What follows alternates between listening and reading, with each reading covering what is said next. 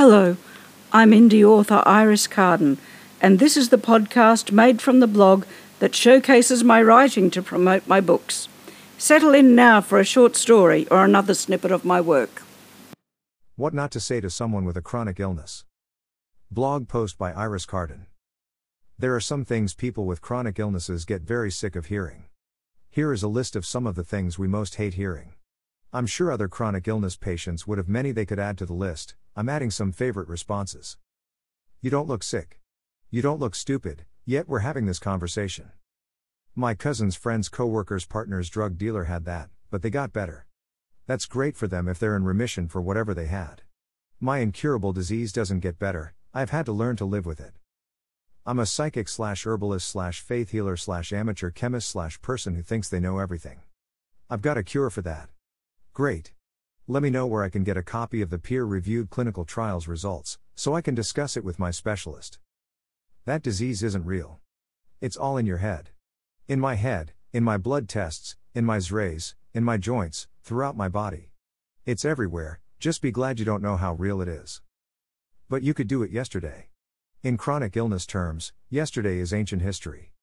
Episodic conditions flare up and settle down at a moment's notice. A good day yesterday doesn't guarantee a good day today. Before you ask, I don't know what I'll be able to do tomorrow. All those prescription drugs you take are dangerous. You should take this supplement instead. I realize you're willing to risk my life on your unproven whatever, but I'm not. I know the medication I take is dangerous. I also know that not taking it is even more dangerous. It can't be all that bad, there are people who are worse off. I'm fighting for my life here. Other people being worse off doesn't make my situation any better. At least you don't have cancer. No. I have a dangerous disease that could kill me at any time. I have taken dangerous drugs, including steroids and chemotherapy drugs cancer patients take, for a decade, and will keep taking them as long as I live. So, no, I don't have one of any of the multiple types of cancer out there ranging from inconsequential to life threatening but that doesn't mean I have it better than cancer patients. You can't compare one to the other. They're both a living nightmare. You just need a better diet and more exercise. Thank you. I will pass that information on to my dietitian and my exercise physiologist. They've both got years of training and experience, and worked hard on my current program, but I am sure they will appreciate your input. You were born with an immune system that fights off disease. You should count on that instead of medication. I have an autoimmune disease. My immune system has gone rogue and is trying to kill me. That medication is the only thing stopping it from doing so. Autoimmune diseases don't exist. Funny how my blood tests keep showing something that doesn't exist.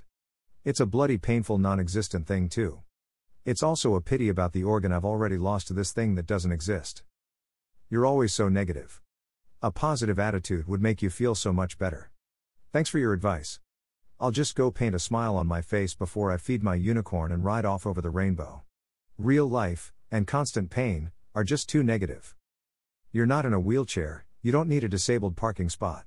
I have an official permit to park in a disabled spot, which means both my doctor and the authority that grants the permit agreed I do need it. There are very many disabilities, ranging from arthritis to chronic heart disease, that you can't see, but limit how far a person can walk. Any further information is none of your business. For the most part, I try to keep a sense of humor with things like this. Some people genuinely don't know and are not willfully ignorant. Some people, however, persist and persist, and in one case, I gave up going to a writers group I loved, to avoid the constant harassment from one person there.